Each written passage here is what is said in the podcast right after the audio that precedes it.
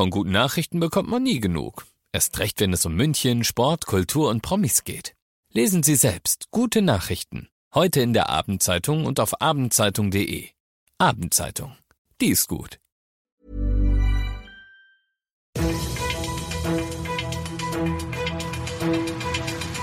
95 5 Charivari. Das München Briefing. Münchens erster Nachrichtenpodcast. Mit Christoph Kreis und diesen Themen. Große Verwirrung um die Ausgangs- und Feuerwerksregeln in München an Silvester und Urteil in einem spektakulären Mordfall vom Tegernsee.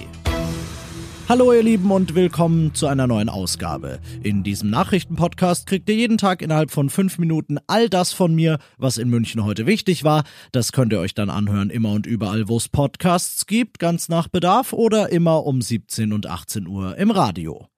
Feuerwerk darf in diesem Jahr keins gekauft werden, das ist schon etwas länger klar. Die Leute sollen ja drin bleiben und die Krankenhäuser nicht zusätzlich durch die üblichen Silvesterverletzungen belastet werden. Dazu kommt die Ausgangssperre zwischen 21 und 5 Uhr, die auch an Silvester gilt.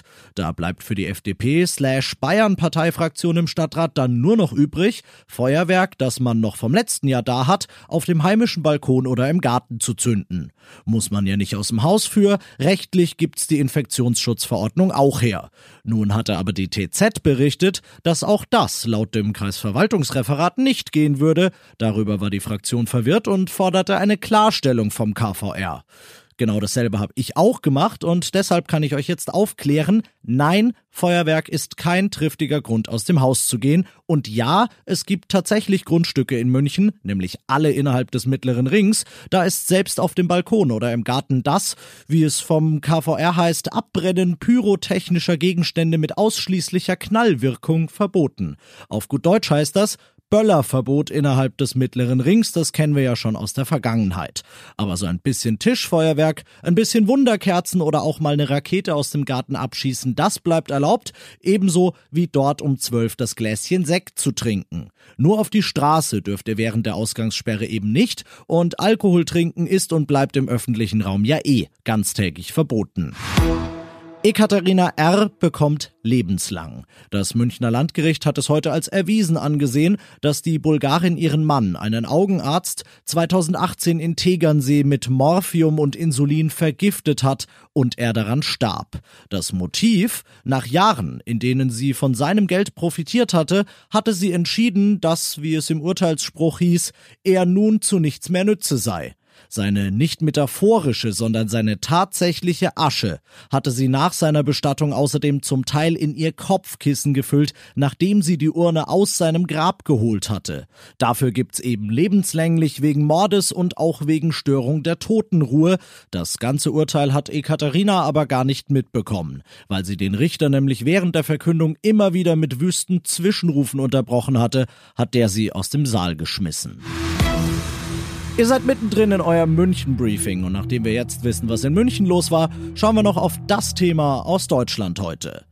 Gesundheitsminister Spahn hat seine Corona-Impfverordnung vorgestellt. Am 27. soll es ja losgehen und es kommen erstmal über 80-Jährige und diejenigen, die sie pflegen dran. Alle anderen bat Spahn um Geduld. Die erste Impfphase werde ein bis zwei Monate dauern.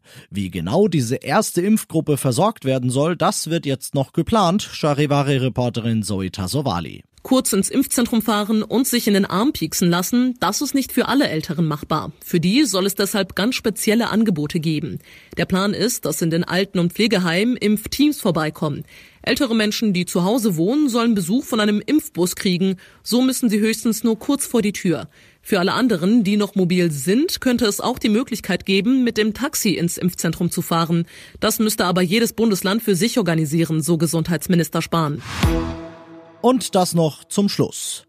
Acht Wochen lang waren sie jetzt kein Risikogebiet. Viele Leute hatten deshalb gebucht und sich auf den Urlaub dort gefreut, die Kanaren.